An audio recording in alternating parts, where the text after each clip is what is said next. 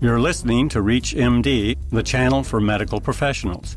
Hi, this is Dr. Thomas Berceau, President of the National Lipid Association, and I'd like to welcome you to Lipid Luminations, hosted by Dr. Larry Kaskel and presented by the National Lipid Association. Is lipid lowering the end or the means to better cardiovascular outcomes for our patients? The answer almost assuredly is patient specific, but the question highlights the ongoing discussion in medicine about targets, whether how we get there is more important than just getting there. And taking it a step further, how can we know where the ideal target point really is? Welcome to Lipid Luminations. I'm your host, Dr. Larry Kaskel. My guest today is Dr. Roger Blumenthal, professor of medicine in the Division of Cardiology at the Johns Hopkins University School of Medicine and director of the Johns Hopkins Ciccarone Center for the Prevention of Heart Disease. Dr. Blumenthal, welcome to the show. Thank you, Larry. Well, let's move a little beyond just LDL lowering and HDL raising and talk about the recent Jupiter trial. What did you learn from the Jupiter trial that you did not know, and has it affected how you treat patients? The Jupiter study clearly is a, a landmark trial, and just to review with everyone, what the investigators did was look at nearly 18,000 asymptomatic individuals with no known coronary disease and no known diabetes who would not have qualified for lipid lowering therapy by the standard guidelines because these individuals had an LDL less than 130 and the entry criteria was a HSCRP inflammatory marker that was greater than 2 milligrams per liter. And they decided to just look at those individuals who had the high HSCRP because prior post hoc analysis of the AFCAPS TEXCAP study, another large primary prevention trial that was done solely in the state of Texas, had suggested that if you had a below average CRP, that lovastatin did not favorably alter clinical outcomes. So prior data, in my mind, Larry, would suggest that an elevated HSCRP is associated with a doubling of predicted risk. And that's pretty much what the authors found, namely that the event rate was about twice as high as one would have expected based on the Framingham risk score. And what they were able to show is that at a median follow-up of two years, that there was about a 45% relative risk reduction in subsequent major cardiac events. So we now have a much larger group of people who, if you follow that algorithm that was used to enter people into Jupiter now would be eligible for lipid lowering therapy. But if you look at absolute risk reductions, to me they were not that impressive. It was a 0.9% reduction in risk from the treatment group to placebo group. So, you know, from like 1.8% to 0.9%. And uh, obviously it sounds better when you say 45% risk reduction. But 0.9% doesn't sound that impressive to me. So, how do you convince a patient who's sitting in front of you, listen, I can decrease your risk of an event by 0.9%? And that's one way of, of looking at the data, but we're based our guidelines on 10 year risk. And if you extrapolate, albeit this isn't the hard event endpoint that we use for the Framingham risk score ATP3, but if you extrapolate to look at MI, stroke, death and revascularization, which is a softer endpoint, what you come up with is you have about a 14% risk versus a 7.5% risk over 10 years. Now, the, study was stopped early because the Data and Safety Monitoring Board didn't think it would be ethical to continue the study with a close to a 50% total event reduction. So it's, it's one of those things where you sort of look at is the are the results represent a glass that's half full or half empty. And I personally think, and I'm sure you do too, that the vast majority of us would be better off with the lower numbers, and it would be nice to have the, the study go longer. But Dr. Bernie Gersh and the others who are on the Data Safety Monitoring Board really didn't think it was ethical to continue. I don't get that part though, because you know usually you stop a study when it's killing patients, not when it's saving people's lives. And I'd like to take a more cynical approach that they stopped it because they saw a little decrease in mortality and they wanted to get out while the going was good. well, Data and Safety Monitoring Board wasn't um, affiliated with the sponsor of the study. And I suggest probably interview Dr. Uh, Gersh, who's expressed some pretty strong opinions on the subject of why you know he was in favor of stopping the, the study even earlier. But we have, as you know, had other studies that are has been stopped early for benefit, and it all comes to the ethics of whether you can continue or not. I think the big question we all have is these are people who are in their 60s, and many of us would say these people, even though they had that normal LDL uh, levels, probably they have other risk factors such as components of the metabolic syndrome. A lot of us would have been tempted, though we didn't have any good clinical data to put them on aspirin and, statin anyway. And it's one way to say this sort of reinforces our, our natural biases. On the other hand, these people, at least the women, clearly wouldn't have qualified for lipid lowering therapy because the average Framingham risk score for the women was around 4 to 5%. And I guess for the health economists have to decide is what the treatment, in this case, a brand name statin, which costs about $3 a day if one were paying out of pocket, is that going to lead to an overall reasonable cost benefit for the healthcare system? My colleague Erin Michos and I just published an article in, in JACC where we took the same entry criteria that was in Jupiter and we used the NHANES data set and, and said that there's be about 6.5 million more individuals with HSCRPs greater than 2 and LDLs less than 130 in that age group. And if you looked at those people with LDLs above 130 with an HSCRP of greater than two, it's it's approximately another six and a half million people. So there's an awful lot of people that potentially could be treated, and you bring up good questions, and there'll be some lively debate on this subject. If you've just joined us, you're listening to Lipid Luminations on ReachMD XM160. I'm Dr. Larry Kaskel, your host.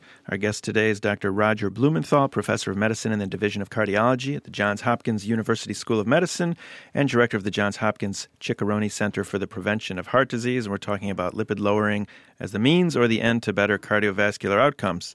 I don't want to harp on the Jupiter trial outcomes, but one more question for you about that. When you look at fatal MIs, they left that out of the manuscript, which was very interesting. They put total MIs and non fatal MIs. And so if you do a little math, you come up with the fatal MIs between the placebo and the treatment group. And there was a 50% increase risk of having a fatal MI on Crestor versus placebo. There were nine events on the Crestor arm and six in the placebo arm. So, what do you say to that, doctor?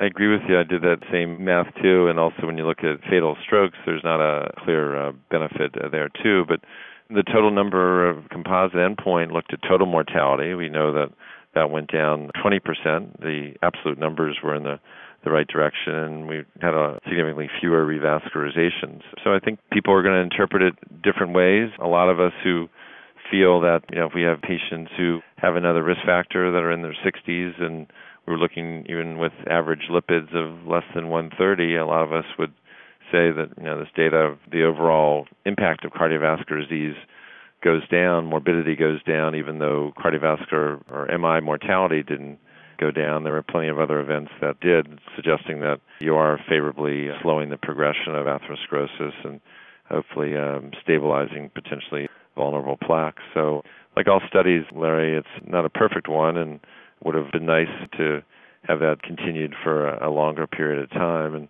I guess the big question you and I should talk about next is if you accept that lipid lowering is beneficial overall, at least in terms of decreasing morbidity in this population, does this these results apply to a generic statin that doesn't lower the LDL as much. Exactly. That was you took the next question right out of my mouth. I mean, if their LDL is 130 to begin with, was the results of Jupiter Crestor specific, or is it a response of statins in general? And then can we save some money by putting them on a generic and get them down to 70? I think for the most part, a lot of us, you know, would say you know, generic simvastatin 40 milligrams will lower the LDL by close to 40% in the vast majority of people, and I think that's how I've utilized you know this data. There are people that don't respond as well to simvastatin, and then a, a different statin may be useful. There's people who, plenty of people who are in their 60s or, or older who will have another risk factor, and you want to try to get their LDL down to that 70, 80 range, and they may not get there with generic Simva, and then the decision is do you use brand name Atorva, do you use brand name Rosuva? And my personal feeling is that any statin is better than no statin there are some people like Christie Ballantyne who look at the data plotted out that say that the risk reductions that are seen in a lot of these studies seem to be directly proportional to the percent reduction in LDL and either percent reduction in ApoB or non-HDL, and and they think that you know we may not see quite as much benefit if you used a less potent statin, but be a, a pretty good reduction if you got a 40% LDL reduction with generic Simva in the, the vast majority of these people. And I'm I'm confident that that would lead to a, a similar decrease in morbidity and overall mortality. Well, let's move forward a few years. What do you expect to see from the AIM High trial? Do you think it's going to be as impressive as HATS and FATS or because there was enormous risk reduction with combination of simvastatin and niacin in those trials and I'm just wondering if you think it's going to be reproduced. I'm skeptical that we'll see a large uh, reduction in morbidity and mortality when addition of extended release niacin to um, vigorous LDL lowering therapy. And we're still waiting for the results of ACCORD, which is looking at uh, the addition of fenofibrate onto simvastatin in diabetics. And clearly, if there had been a, major reduction in events with the addition of fenofibrate, it would have been stopped before this. It's been going on for quite some time. So um, I think we all have to be prepared that if there is an incremental benefit with fenofibrate on top of Simva, it's going to turn out to be modest. And you know, we've talked before about you can look at absolute risk reductions versus relative risk reductions, and and clearly when you do that, and the um, things such as the HAT study, the absolute risk reductions, you know, are also uh, doesn't sound as impressive as the relative uh, risk reductions. So, in this day and age, when most people are going to be on antiplatelet therapy, have reasonable blood pressure control, I think it's going to be hard to improve upon uh, vigorous LDL lowering. But I've been wrong before, and perhaps you know, you've guessed wrong too at times. So uh, that's why we're doing the studies. Right. What about targets we haven't talked about? All we seem to talk about in the lipid world is LDL and HDL, and there's got to be some more to the story than that. It's an inflammatory disease. The CRP obviously may not necessarily be the target, but just something to go after in terms of a risk factor. But where do you fall on LP plaque as a target and or any other targets you see on the horizon? Well, at the uh, ACC meeting, Paul Ridker is going to present his data uh, from Jupiter that will look at his uh, attainment of a low HSCRP result in better outcomes than just the attainment of a very low LDL cholesterol.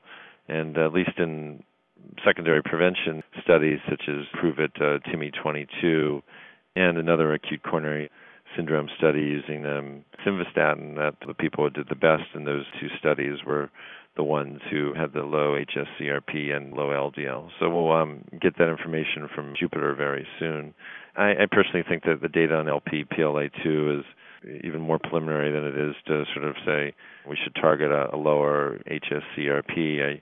I, I like Mike Miller's paper uh, that was in JACC uh, last year that looked at that Prove It TIMI 22 data set and found that the people who did the best were those who had the uh, low LDLs but also the lower triglycerides. And since triglycerides and HSCRP track so well, I think what we're seeing is that those individuals who are able to get their triglycerides down, and hopefully some of them are are doing it through uh, better lifestyle habits and better glycemic control, are the ones who will do better. So there's only so much we can spend our money on in serial HSCRP measurements and serial plaque measurements right now. I I sort of scoff at. I think we're gonna we need to be aggressive on LDL and non-HDL levels, and certainly look at the ongoing research. But right now, um, you know, as cardiologists or internists, we have remember that lipids are just one portion of the overall risk reduction picture, and so I, I think focusing on LDL and non-HDL, and you know, for some people it's easier just to think of getting their triglycerides down to the normal range to optimize things too.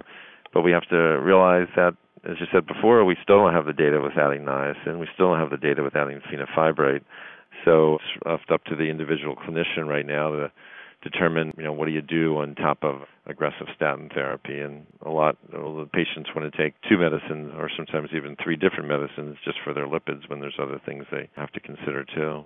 Dr. Blumenthal, thank you very much for being my guest today. Thank you, Larry. It's a pleasure to talk to you. I was talking with Dr. Roger Blumenthal, professor of medicine in the Division of Cardiology at the Johns Hopkins University School of Medicine. And you've been listening to Lipid Illuminations on ReachMD XM160, the channel for medical professionals. ReachMD online, on demand, and on air. Please visit us at reachmd.com, and thanks for listening. Thank you for listening to Lipid Illuminations, presented by the National Lipid Association. For more information, visit www.lipid.org.